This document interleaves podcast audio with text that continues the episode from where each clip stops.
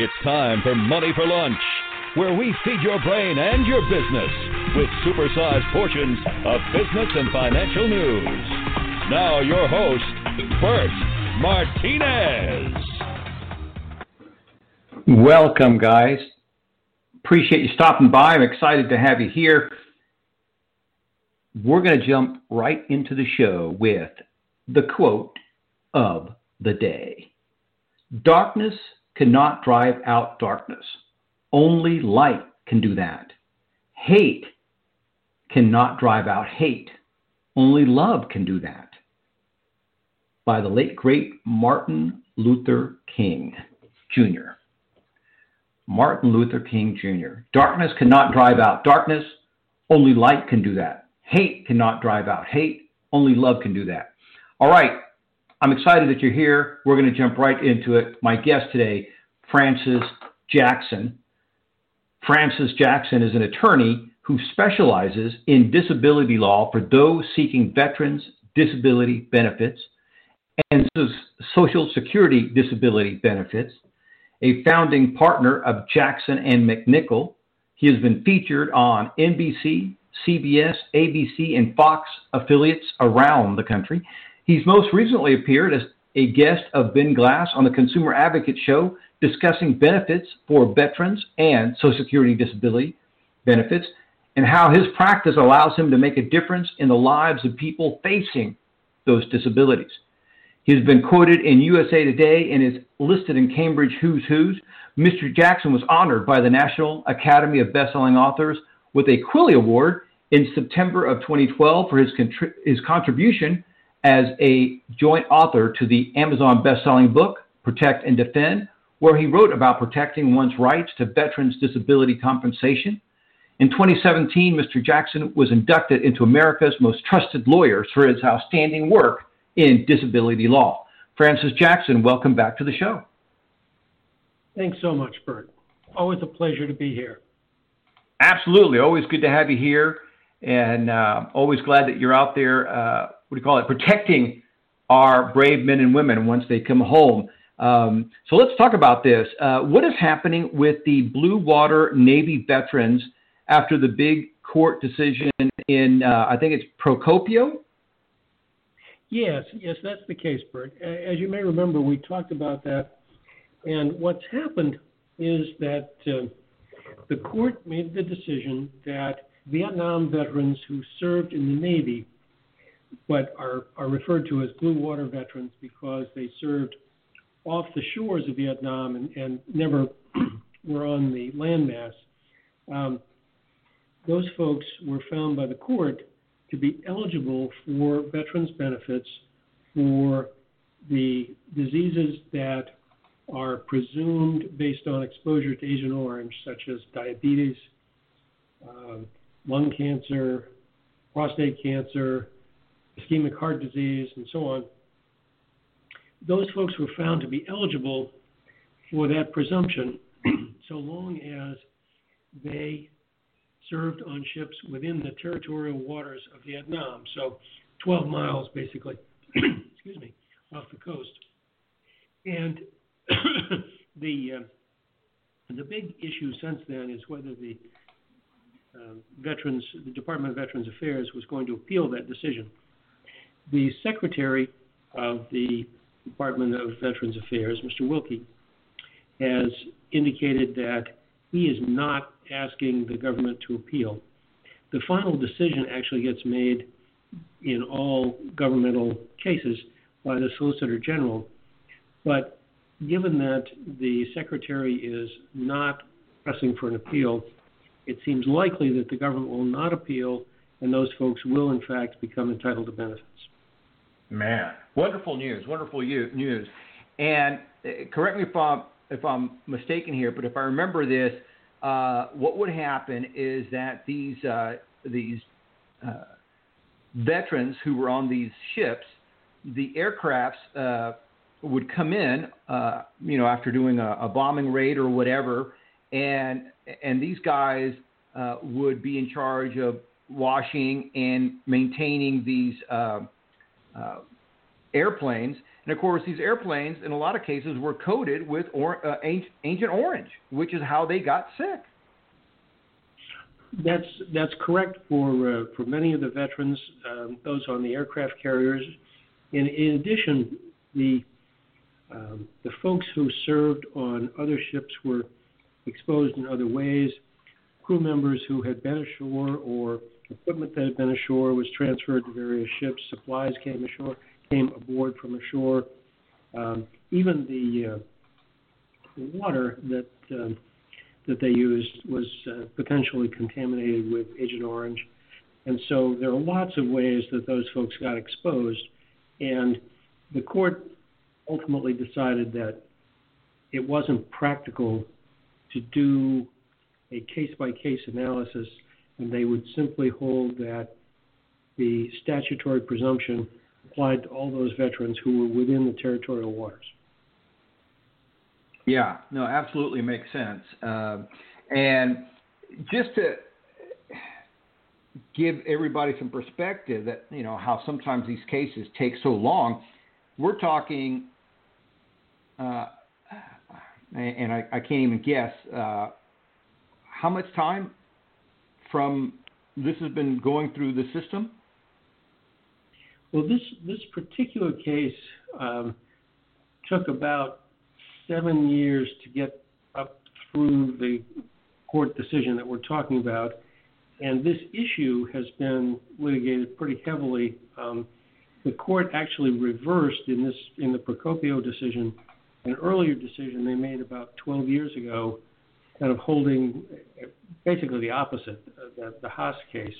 So the, the issue has been in litigation for a long time. These are these are Vietnam veterans, after all, and these are folks who served in the uh, primarily the 60s um, into the late 60s and uh, at the latest early 70s. So you're talking about issues that have been at various stages in the court for a long time, but this particular case is about seven years.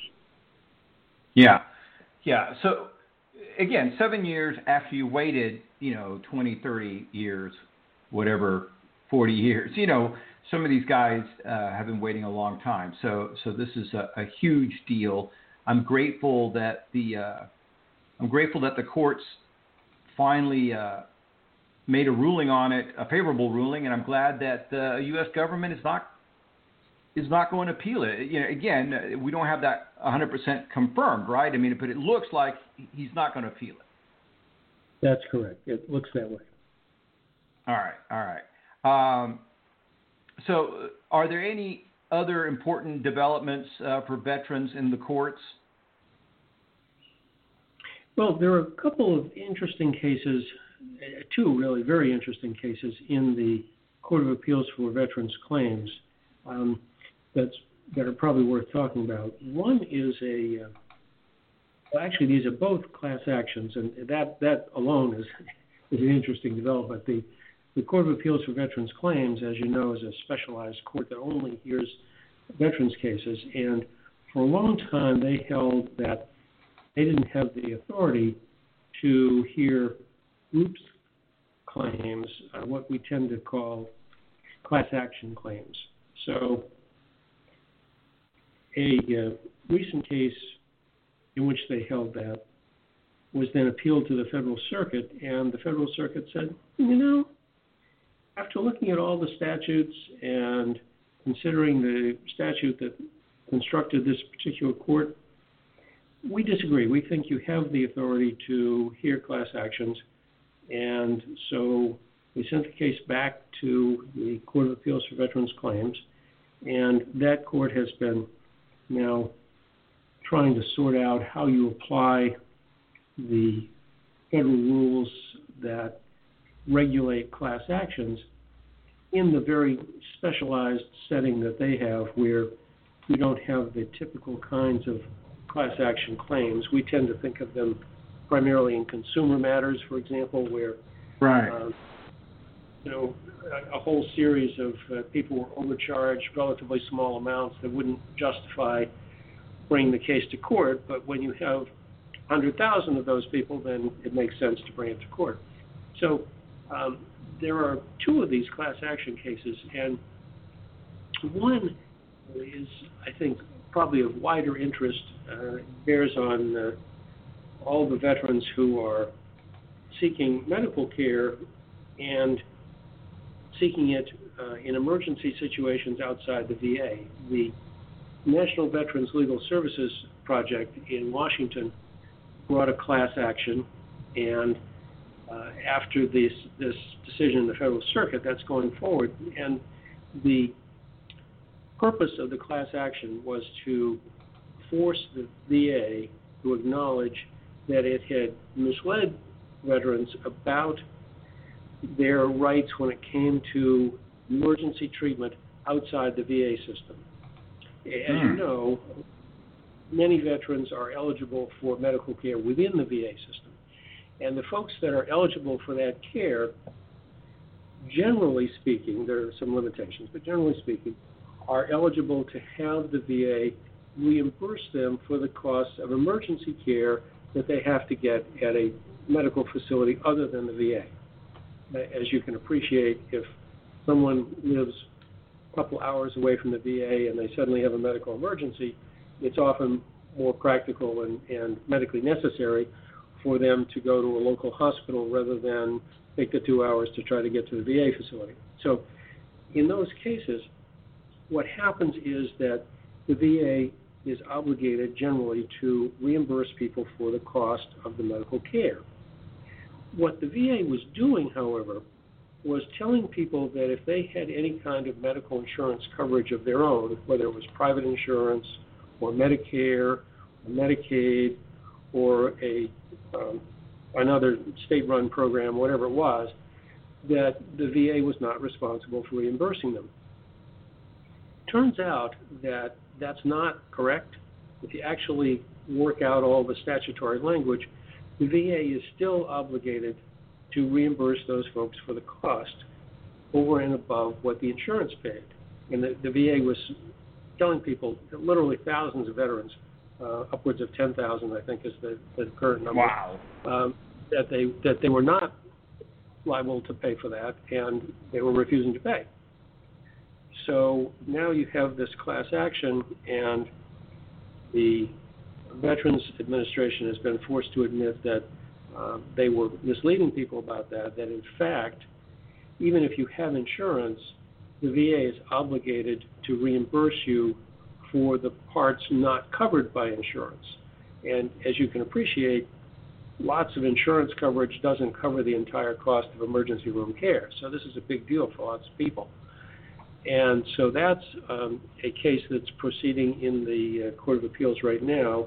There hasn't been a, a final um, adjudication, but the VA has already uh, admitted their error, and the issue that's being worked out now is how that's going to be dealt with. And tentatively, they're going to be required to notify all of the veterans that they gave incorrect information to about this. And for people who made claims and those claims were denied and not appealed, they're going to reopen the appeal period. So that's potentially important to a lot of your listeners, um, those of us who are older and uh, those folks who are veterans and needed emergency room care, they may be entitled to reimbursement of, in some cases, substantial amounts of money. Yeah, yeah, absolutely. Well, not to mention, if you if you use your own private insurance, uh, and now you have this ability to be uh, refunded or uh, re, what's the word I'm looking for? A com, not, First. Yeah, thank you. Reimbursed. Uh, yeah, that that could be huge. And uh, you know, also I, I could just see some vets saying, you know what, um, just trying to make things simple for themselves. I could see somebody driving the extra two or three hours uh, so they can be taken care of at a VA facility versus going through all the rigmarole that they're going through trying to get uh, maybe something uh, going to a, a, facility that's nearer to them. So uh, now that kind of uh, streamlines the whole thing. So that, that's really kind of nice. That's that is I think, exceptionally good news. It is. It is. And as uh, as I mentioned, there's another interesting case at the court now, um, which is actually the case that the circuit court ruled on to decide that the Court of Appeals could hear class actions. It's called the Monk case. And in that case, the issue that was raised was the argument that if there's a long enough period of delay in adjudicating a veteran's case, that delay alone amounts to a denial of due process.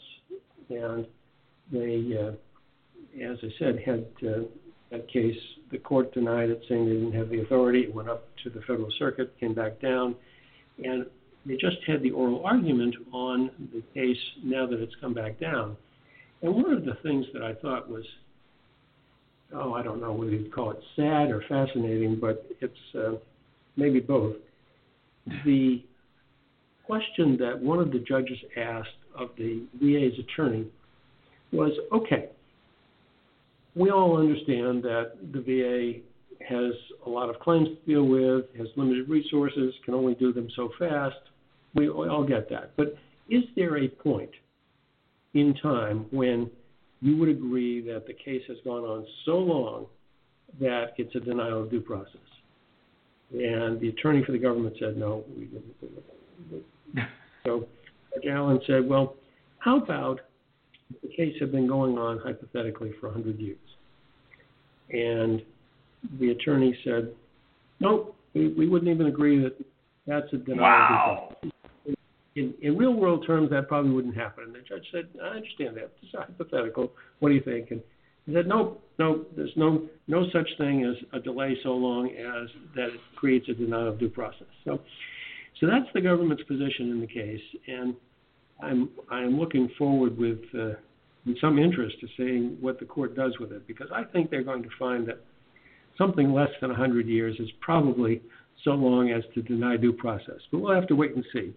Mm-hmm. What's fascinating about that to me is that here's a human being. He knows better than a lot of people, Francis, what some of our men and women are going through. And for him to stand up in court and say that there's no long, there's no time long enough to deny due process that's that's pretty that's pretty ballsy. Yeah, I I, uh, I wasn't going to use that phrase, but yeah, I I certainly. I agree. mean, you know, and, and and this is the kind of guy, and I'm sorry, this is the kind of, of lawyer, person, professional that hurts the gives entire. lawyers a bad name. It gives lawyers a bad name. It really does. I mean, you know, as a lawyer, as a as a fellow human being, you got to be going, what? You know, especially you know, especially when he threw out the when the judge threw out the hypo, uh, you know, the hypo, hypothetical hundred years, and you know, it's just like, come on, dude, come on. yes, I, I agree. I I I just uh, I, I thought that one was so amazing that I uh, I wanted to share it with you. Yeah, no, I'm glad you did. It just it just goes to show you. It goes to show you. Uh, to me, this is an extreme example of the roadblocks that our veterans have to deal with, and uh, you know, it's it's an amazing thing. I, I'm I'm lucky enough to to to know you and and and I work with a couple other veterans organizations, and it just boggles my mind that they have to deal with this kind of junk. And you know that the lawyer that we're talking about who, who said those things has not served his country. And that's that's the kind of thing that gives rise to the there's a, there's a phrase in the in the veterans community. Um, delay or deny until we die, and and that's uh, that's a uh, uh, fairly cynical assessment of uh, how the uh, the VA approaches a lot of these claims. Yeah, absolutely, absolutely. Any other uh, developments in the Supreme Court? Yes, actually, there's a there's a very interesting case in the Supreme Court. Um, I know you and I talked a long time ago. I think maybe one of the first times I was on your show um, about the fact that if you were injured in the military, you're not allowed to sue the government. And right. The the way that doctrine came up is in a case called Feres, F-E-R-E-S, um, from back in 1950, and and the the issue in the Feres case was uh, this poor devil, um, who was a young lieutenant, was uh, seriously injured in a fire where there was a a, a defective heating system in this um, service-owned building that he was he was in, and he was, he was badly injured. Anyway, the issue there was whether he could sue the government for negligence, and the court held that um, in a in a group of cases, um, was consolidated with some others. Anyway, the court held that you couldn't sue the government uh, because there were too many possibilities, if you will, where um, government employees would be deterred from doing their their duty um, if they thought they were risking lawsuits. And the the particular setting that that they were talking about, um, in addition to the poor guy that got burned, was a was a malpractice issue. So the case that's come up now is another malpractice case, and it involves a um, uh, I think it's an Army hospital in, in Bremerton, Washington, where this nurse, um, who was a service member, actually a lieutenant commander in the Navy, and was assigned to that facility, uh, was there for delivery of her child and had complications, and they were unable to stop the postpartum bleeding, and she literally bled to death over a period of hours. Mm. Um, and so her husband, Mr. Daniels, sued. And of course, the local district court said no, the Feres doctrine precludes the suit. And the Ninth Circuit said no, the Feres doctrine precludes the suit. And so now we're at the Supreme Court. The interesting part is that the Supreme Court reached out and ordered the Solicitor General to file a response to the uh, petition by Mr. Daniels to have the court review this case. And that's quite unusual. Ordinarily, the Solicitor General waives their right to respond in these cases because everybody agrees the Feres Doctrine includes lead suit, and so why should we spend the time uh, responding? So the fact that the court ordered them to respond is in itself very significant. But what's more significant, the, the court gets about 7,000, 7,500 uh, petitions every year for their particular case to be heard. And out of those, they take about 70, 75 cases. So literally like one in a thousand. And the fact that they have not only ordered the government to respond in this case, but they have now uh, issued their kind of first round of petition denials, and they didn't include this case when they dismissed a whole bunch, um, suggests that they are they may actually hear the case and take another look at the Feres doctrine. So um, that's really exciting and important news for folks who have been, particularly uh, in this kind of case, subject to medical malpractice while in the service.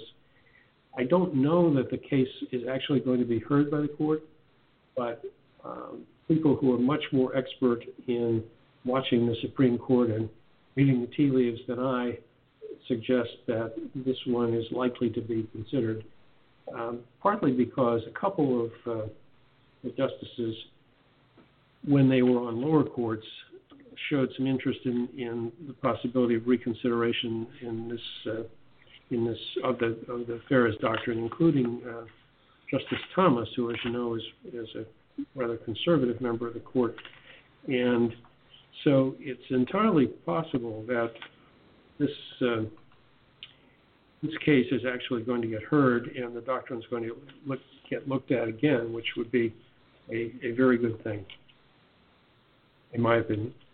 Sure. No, absolutely. I mean, wow. I, I'm like stunned the the importance of, of of that doctrine being reversed would be incredible. And here's something else. So, and you know what? Since last time you and I spoke, uh, this is something that's personally happened in my life, and so this is why this doctrine does need to be reversed. So, my daughter, I have twin daughters, and one of them decided to join the National Guard. And mm-hmm. very proud of her. Uh, at the same time, I'm very scared. Uh, uh, and and she went in for her MEPS, which is the medical exam, something something. Anyway, and it's it's an all day process. And she came back with a bruise on her uh, on on her arm that they went to you know that they were trying to withdraw blood from. That was colossal. It was massive, and the reason that she came back with this massive bruise is that the person trying to draw blood simply had this very vile attitude of, you know, I'm here all day, you're just another arm, and basically had no uh, bedside manner, really just did not care and brutalized her arm. I mean, it, you know, it was just. And my point being is that some people who join the service do it out of love for the country, and and I would say most of the people that I've met do it for the love of the country.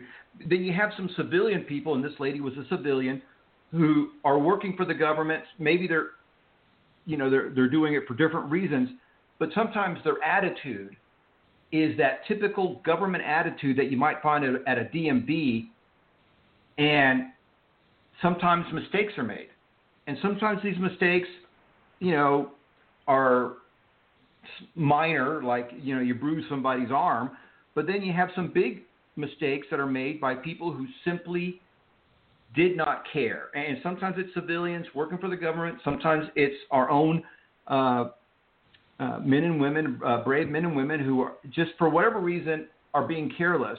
And I think that this doctrine needs to be examined and certainly reversed. I agree. I think it uh, for exactly the reasons that you've outlined, it does uh, does require another look, and hopefully the Supreme Court will take a hard look at. it. Yeah, no, that that would be amazing. Uh, what about Congress? Any updates from Congress? well, there's there's actually kind of an amusing one.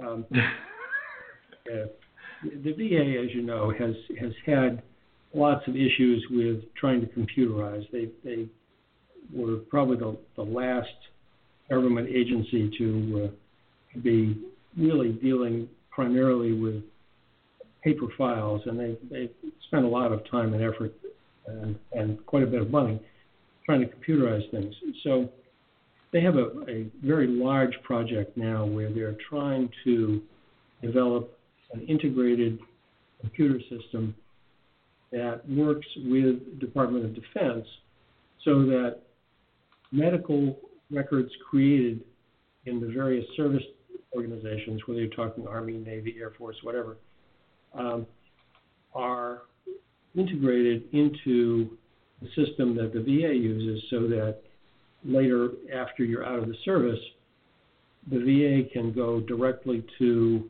the medical records that were created during service.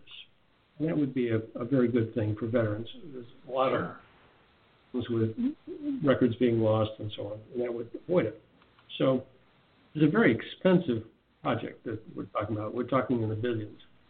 And Congress has appointed an oversight committee to review the progress here. And so um, they were supposed to have the chief information officer, CIO of the Veterans uh, Affairs Department come and testify before the subcommittee. And the part that gets interesting is he refused to come. Just flat out said, nope, I'm not coming. Wow. So it's it's going to be interesting to see where this all goes. Um, I don't I don't have any idea where it's all going to go, but I'm real clear that the committee was unimpressed, and I suspect that there will be repercussions. But you never know. It's a, it's a strange time in Washington. It's hard to tell what things lead to lead where, but I don't think the VA got any goodwill out of that. Let's put it that way. You know, this is what's stunning to me. The VA, and everybody probably knows this, stands for Veterans Administration. And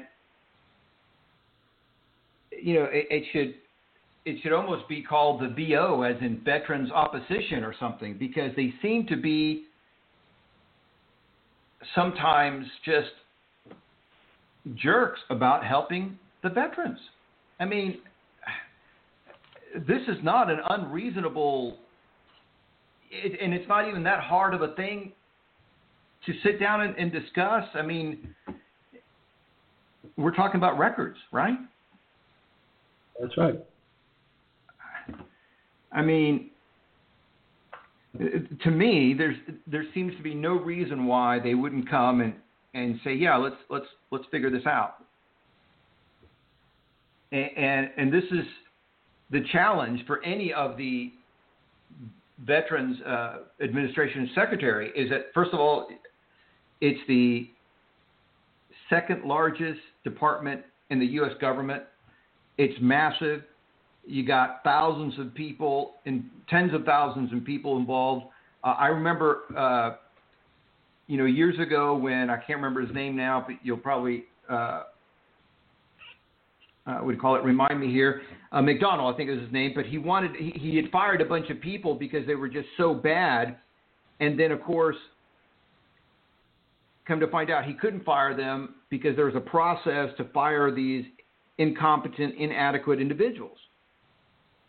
It, it's just it's just man, they just don't make it easy.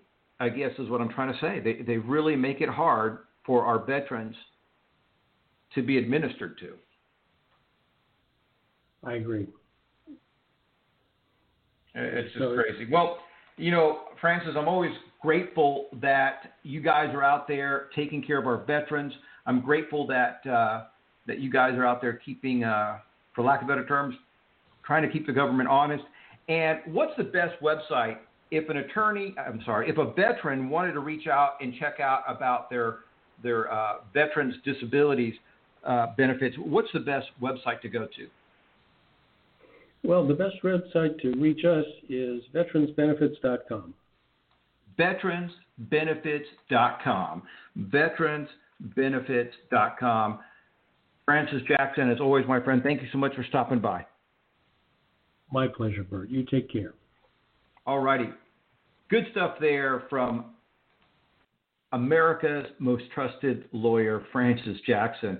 And the guy just has a big heart for our veterans. I'm grateful for people like him uh, that do the work that they do. Anyway, as always, my friends, thank you so much for stopping by. Let's share this episode with everyone you know. Let's spread the word. Let's help our brave men and women. Some of these brave men and women are your children, are your brother, your sister, maybe they're a parent. If they're struggling, if they're suffering in silence, let's get them some help. Go to veteransbenefits.com, veteransbenefits.com. Remember, my friends, you were created to succeed. Tune in Monday through Friday here on Money for Lunch and check out our website at moneyforlunch.com.